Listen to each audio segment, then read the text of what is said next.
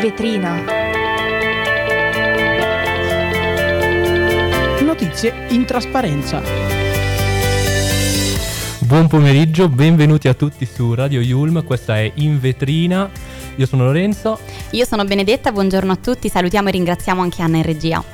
Bene, dopo una settimana di pausa siamo tornati in onda.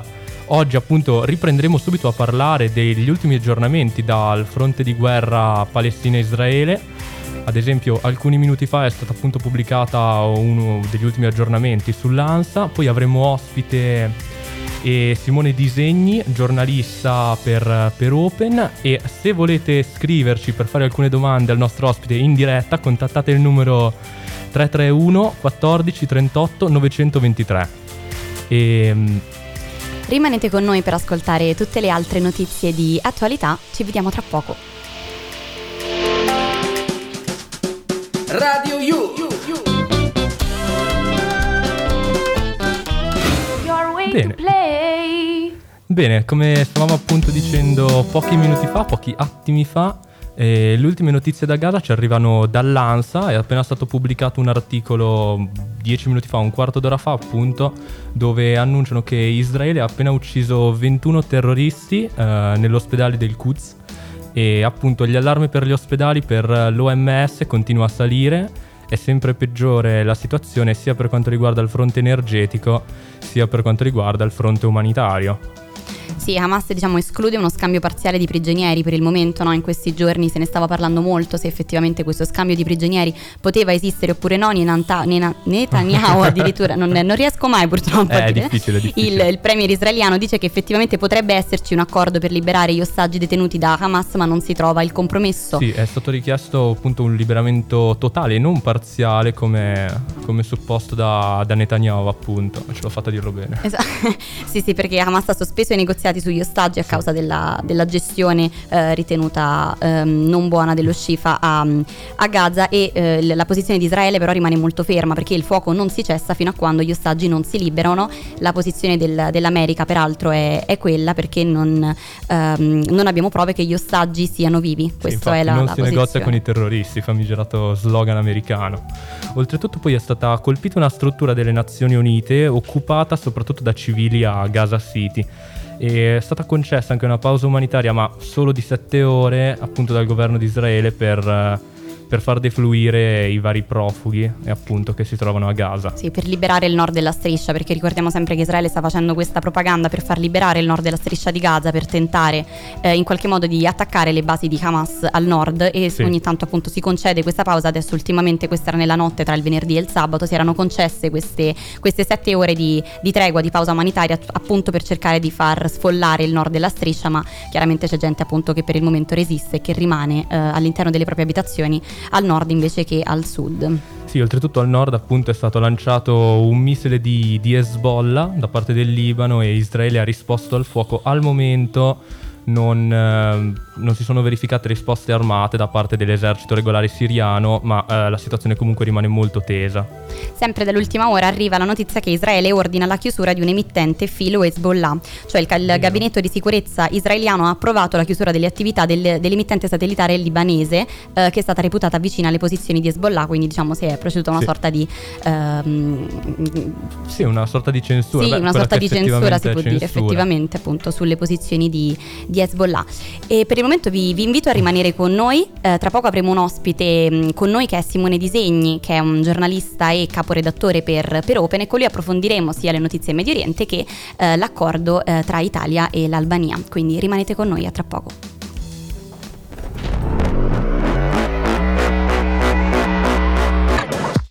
Delle cose che dici ne conosco la metà, e di tutti i tuoi amici me ne importa la metà, di quello che ho dentro te ne ho dato la metà, e di quello che ho perso tu ne hai vinto la metà.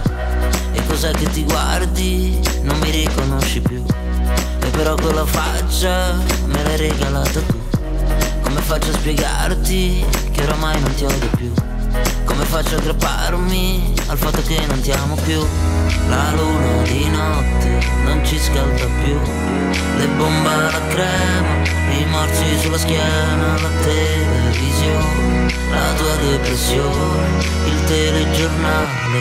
Ti giuro amore, non mi va di andare al mare, non mi va alla Polinese, non mi va di fare le cose soltanto per fare, fantasticare delle cose che penso, ne conosci solo un po'.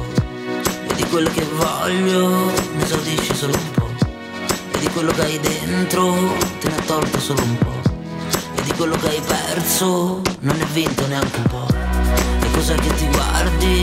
Non mi vedi neanche più, e però quegli sguardi me li hai regalati tu. Come faccio a spiegarti che oramai non mi amo di più? Come faccio a aggrapparmi al fatto che non mi amo più?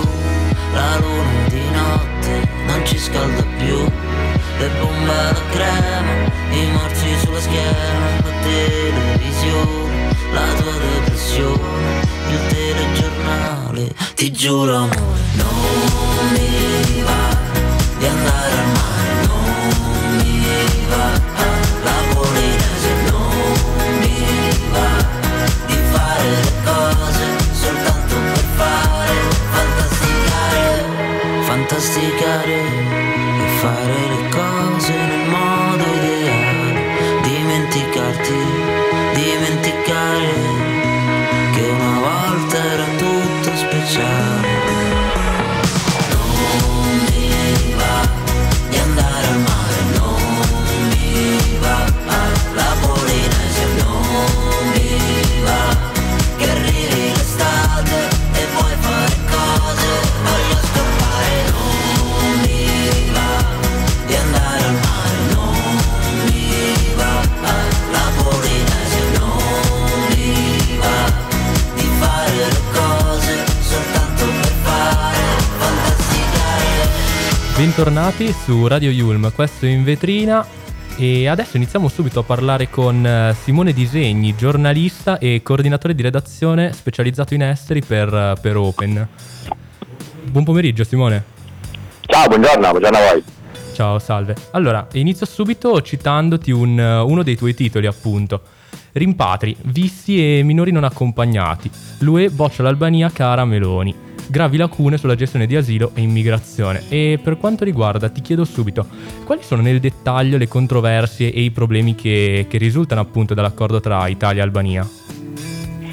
Sì, certo, guarda, intanto inizio col dire appunto per, eh, giusto per, per chiarezza, che diciamo quel, quel rapporto a cui fa riferimento quel titolo è quanto mai di attualità, ma ovviamente non è stato preparato dalla Commissione europea nell'arco di una notte o, o, due, o quarantotto ore dopo, dopo che è uscita la notizia, appunto in attesa di questo accordo Italia-Albania. È un rapporto eh, regolare che l'Unione Europea fa su tutti i paesi appunto candidati o eh, in attesa appunto di avere la candidatura all'Unione Europea. Sull'Albania, che per una combinazione di tempi è uscito proprio un paio di giorni dopo, dopo l'accordo. Però detto ciò, eh, lì dentro ci sta già tutto in qualche modo, quello che quello che la Commissione potrebbe potrebbe aver da dire su questo accordo o, o altre istituzioni che vigilano sullo Stato di diritto, no? Per cui lo sappiamo, l'abbiamo, l'abbiamo letto e scritto, questo accordo diciamo così sicuramente innovativo, molto creativo dal punto di vista politico-giuridico, però pone dei, dei, grossi, dei grossi dubbi. Sì, eh, degli interrogativi. Sì. Uno degli interrogativi è anche il, all'interno del protocollo c'è un anticipo, no? Che l'Italia deve versare, quei famosi sedici milioni e mezzo di, di anticipo. Ma ehm, Simone, secondo te questi sedici milioni e mezzo di anticipo possono effettivamente risultare un problema per la nostra economia? Un problema, scusami? Per la nostra economia possono gravare in qualche modo sul nostro sistema? Beh, oddio, non credo che sarebbe una somma, diciamo così, che, che lo Stato italiano non ha, non ha modo di assorbire in qualche modo. Il tema ovviamente è politico, nel senso che chi ha, chi ha le redini della, della borsa, eh, del, della borsa pubblica in qualche modo, del, del tesoro, deve, deve decidere come, come, eh, come distribuirle quelle risorse. Allora lì si pone un tema politico, naturalmente uno si può chiedere se sia l'investimento più, eh, più sensato, più utile in questo momento quello su un accordo del genere con l'Albania, ma come, come dicevo insomma ci sono tanti lati oscuri ancora di questo accordo, eh, forse anche per entrambe le parti, che non si conoscono ancora tutti i dettagli, anche per lo stesso Parlamento, no? Che come sappiamo non è stato fin, fin qui coinvolto, e secondo me giustamente eh, le forze di opposizione, ma non solo, chiedono che ci sia un passaggio parlamentare, perché è un accordo internazionale anche sui generis, per cui secondo me sarebbe corretto che in primis questo accordo arrivasse in Parlamento e lì se ne discutesse, lì si, si nodassero questi, appunto, questi sì. aspetti di quello che tu dicevi. Sì, ecco, rimanendo poi a parlare di quasi di denaro, ecco, di soldi, secondo te come, come influisce la corruzione del governo albanese, albanese, che già è stato un problema per quanto riguarda la candidatura all'U E dell'Albania in questo accordo? Ma eh, diciamo, eh, in realtà eh, mi sembra di capire che il governo albanese eh, dirà, ah, ma appunto l'ha detto anche esplicitamente, eh, appunto ha, ha provato a giocare questa carta anche e soprattutto per accreditarsi ulteriormente eh, in vista del, del percorso di avvicinamento all'Unione Europea. Però appunto, come dicevamo all'inizio, mh, fin, fino ad ora non, non sembra che questa, eh, che questa giocata d'azzardo, mm. chiamiamola così, abbia... abbia avuto dei grandi effetti, perché appunto dicevamo a metà della scorsa settimana è arrivato poi questo rapporto sull'allargamento della commissione che ha acceso, diciamo, se non entusiasmi, comunque insomma eh, delle luci buone per, per l'Ucraina, per la Moldova e per la stessa Georgia, quindi per tutto lo spazio, diciamo così, post-sovietico, ma sui mm-hmm. Balcani è stata un po' una doccia fredda, no? Perché in realtà sostanzialmente si è letto in questo rapporto che la commissione dice nessuno dei paesi dei Balcani ad oggi è pronto per, per l'ingresso nell'Unione Europea, e eh, appunto sulla stessa Albania abbiamo letto delle, delle critiche, delle perplessità ancora pesanti sì, sul, eh, su una serie di aspetti, quindi in realtà l'Albania ha ancora una strada lunga da fare, e, e Meloni, per quanto sia insomma forte e influente su questo, mm-hmm. ancora non ha, non ha possibilità di cambiare il senso della storia, mettiamola così. Va bene, grazie. E mettendo poi da parte un attimo l'Albania, cambiando argomento, ci puoi aggiornare sugli ultimi sviluppi che riguardano il conflitto israelo-palestinese? Beh, guarda, posso naturalmente, volentieri, per quello che, che è dato sapere uh-huh. da qui. Io naturalmente non sono, non sono sul terreno né, né in Israele né a Gaza, anche se sarebbe sicuramente interessante esserci, quindi apprendiamo tutti eh, ciò che arriva, e naturalmente con, eh, con eh, col filo... Eh, contato delle notizie da, da lì, e sappiamo che ormai da giorni l'esercito israeliano è nella striscia di Gaza e attorno, dentro il centro nevralgico, cioè eh, Gaza City, eh, quindi con, con uomini, carri armati, insomma mezzi, mezzi pesanti, oltre che la copertura dal cielo. Sappiamo che purtroppo le ore drammatiche eh, appunto di questi ultimi giorni ci raccontano di questa stretta attorno a quelli che sono, da un lato, gli ultimi luoghi di, di riparo per, per i feriti, ma non solo, ma, ma anche per insomma tutti i disperati eh, della città di Gaza che cercano riparo appunto negli ospedali da un lato, dall'altra quello che l'esercito israeliano ritiene essere, anche prodotto insomma una serie di, di prove documentali, eh, il, invece il rifugio primario del, del gruppo terroristico di Hamas, forse anche si ritiene del suo leader assoluto mm-hmm. eh, nella striscia, Yahya Sinwar, Eh, che però appunto, come sappiamo, si nasconde, si nascondono questi uomini, eh, quasi, quasi tutti, o almeno quelli, quelli con un ruolo primario, non eh, diciamo così eh, in ascensore o, o in un reparto, ma comunque sì. sono individuabili, ma nei sotterranei, nei tunnel, e quindi qui sta tutta la drammaticità di, di queste ore, perché quella che sta conducendo l'esercito israeliano è un'operazione eh, difficilissima nel, mm-hmm. appunto, nell'ottenere i suoi scopi e anche nel mantenere Eh, diciamo così una, eh, una parvenza di, eh, di, di salvezza della, della mm. reputazione, ecco, del, del, del paese per il riguardo ai civili, quindi insomma ore drammatiche, delicatissime ovviamente, come sappiamo. Esatto, sì. sì, come dici tu, sono ore drammatiche, molto, molto delicate, staremo a vedere. Simone, io ti ringrazio tanto per essere stato con noi. Grazie a voi, è stato un piacere. Grazie mille, alla prossima. Lui era Simone Disegni, giornalista e coordinatore di redazione di, di Open, specializzato in, um, in esteri. Continuiamo con, con le notizie, tra poco parleremo della morte di Indi Gregory, ma non prima di aver ascoltato Set Fire to the Rain di Adele.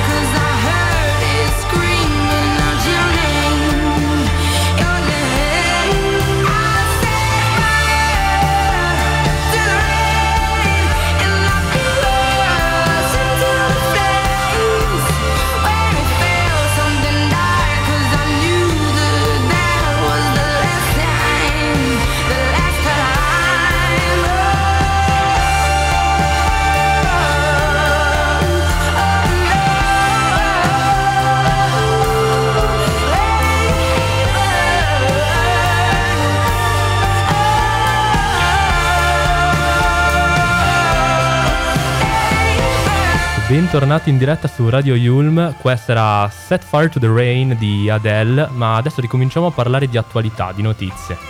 Sì, cambiamo assolutamente argomento rispetto a prima perché eh, parliamo di Indi Gregory. È morta la bimba di otto mesi che era affetta da una patologia mitocondriale che era giudicata inguaribile. Um, è morta tra le braccia dei genitori, il padre, ehm, cito, siamo arrabbiati e pieno di, pieni di vergogna, è deceduta all'una e quarantacinque um, ora inglese. Uh, il padre di Indi Gregory appunto esprime tutta la sua indignazione non soltanto per la morte della bambina, che appunto è avvenuta secondo le sue parole senza dignità, uh, ma anche per la scelta del governo britannico di non far arrivare la piccola um, in Italia. Sì, infatti il governo Meloni si era offerto, anzi aveva già provveduto a fornire la cittadinanza necessaria appunto per essere sottoposta ai vari trattamenti alla piccola Indi, ma eh, la corte inglese ha, ha rifiutato, ecco, l'offerta, l'aiuto, l'offerta di aiuto. Scusate. Sì, no? il, il, il Presidente del Consiglio Giorgia Meloni oggi eh, si esprime e dice: abbiamo fatto tutto quello che potevamo, tutto il possibile, purtroppo non è bastato, buon viaggio piccola Indi. Um, si, si citano poi le parole anche del portavoce di Provita, dice Indi Gregory addirittura è stato ucciso. Ovviamente è chiaro che ci sono eh, ovviamente diverse posizioni in, in merito. um, Indi Gregory, se facciamo un piccolo passetto indietro, aveva una neonata di otto mesi che era affetta da una grave patologia genetica. Um, diciamo sono state avviate tutte le procedure di distacco dai macchinari macchinari eh, di sostegno vitale nella notte più o meno del, dell'undici di novembre, staccandole piano piano eh, l'ossigeno con una, con una mascherina, e poi è morta appunto all'una e quarantacinque ora inglese di, di questa notte. Eh, la decisione dei giudici inglesi e la corte, diciamo, aveva rigettato l'appello dei genitori di Indi ehm, che chiedevano che la loro bimba fosse estubata da casa, fissando la sospensione dei macchinari che poi appunto la, eh, la tenevano in vita. E appunto a questa bimba non è, non è mai arrivata in Italia, nonostante appunto la, l'aiuto che l'Italia ha provato a dare. Sì, infatti la malattia appunto che di cui soffriva Indi era una malattia mitocondriale, come già detto, molto molto rara, per la quale infatti al momento non, non c'era nessuna cura. Anche per questo motivo i giudici inglesi hanno ritenuto superflui, ecco, ulteriori tentativi per non, per non andare a appunto applicare uno, uno trattamento eccessivo. Sì, c'era stata una seduta a Palazzo Chigi per concedere la, la cittadinanza alla, alla piccola Indi. È stata una decisione lampo, cito il Palazzo Chigi, ehm, appunto, però sappiamo che poi questa bimba non è mai arrivata in Italia. Se invece cambiamo poi eh, argomento, arriviamo a Viterbo, che c'è stata un'esplosione nel centro accoglienza. Questo in realtà appunto è una notte tra nell'undici, sì, nella notte sì, tra sì. l'undici e il dodici c'è stata un'esplosione nel centro accoglienza migranti a Viterbo, trentuno feriti, uno è grave, ehm, molti codici gialli e verdi per fortuna. Sì, poi al momento vabbè, sono già iniziate appunto le indagini del caso e um, adesso vi faremo sentire anche la testimonianza di un vigile del fuoco intervenuto sulla scena, appunto. In particolare proprio perché la responsabile della struttura ci ha assicurato che loro qui usavano solo apparecchiature elettriche sia per il riscaldamento che per la cottura di pasti, quindi in teoria il gas non ci dovrebbe essere. Le indagini. Infatti, come avete appena sentito. Come avete appena sentito, infatti, eh, questo era un vigile del fuoco appena intervenuto dopo l'accaduto, che affermava, come già hanno anche affermato ai P M gli avvocati della struttura, che all'interno del, del centro d'accoglienza non si utilizzavano dispositivi a gas né per il riscaldamento né per cucinare i pasti. Sì, questa diciamo è stata detta appunto perché la fuga di gas era la, la, la possibilità, diciamo era la, la cosa più probabile che veniva sì, detta, sì, chiaramente poi più... esatto, è stata l'ipotesi più probabile. La fuga di gas poi è stata smentita appunto perché utilizzavano solo elettricità. Chiaro che poi appunto ora si ehm, sono in atto tutte le, le riunioni. C'è stata una riunione di emergenza dal prefetto di Viterbo appunto per indagare sì. eh, la vicenda. Sì, poi sono state sbagliate anche, anche altre piste. Ad esempio si parlava di un, di un contenitore di gas liquido che in realtà poi è stato, è stato controllato e, ed è saltato fuori che non aveva danni o comunque non aveva influito ecco, sulla deflagrazione dell'immobile. Sì, per quanto riguarda i danni che ha causato sono una trentina i feriti, sei codici rossi, nove i gialli, sedici i verdi, uno solo grave, e le persone sono in un'età compresa tra un anno e sessantadue anni. Appunto poi le vicende sono tutte ancora in itinere, si scoprirà ancora eh, la vicenda come è stata. Queste erano le, le nostre principali notizie di, di oggi, ma vi invito a rimanere con noi, um, vi invito anche a seguirci sui nostri social, siamo Radio Yulm su Instagram e Facebook e il nostro sito web, e rimanete con noi. Radio Yulm.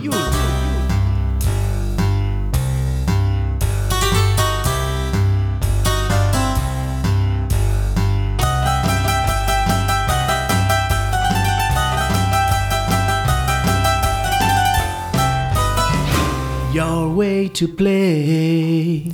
Questo era In Vetrina Radio Yulm, sono ormai le diciassette, sto vedendo il ca- diciassette e quindici precise, adesso stavo aspettando che andasse il secondo. Io sono Benedetta. Io sono Lorenzo. Ringraziamo Anna in regia e come vi ho detto seguiteci sui nostri social Radio Yulm su Instagram e Facebook, il nostro sito web w w w punto radio yulm punto i t. E queste erano le principali sì, notizie erano le di principali oggi. Notizie di oggi. Mm. E ci sentiamo appunto settimana prossima, lunedì, anzi direttamente anche domani con i nostri colleghi del martedì. Lasciamo il microfono a Invito a Cena e ci aggiorniamo poi lunedì prossimo. Grazie.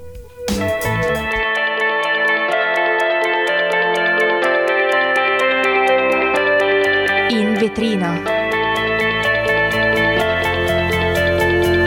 Notizie in trasparenza.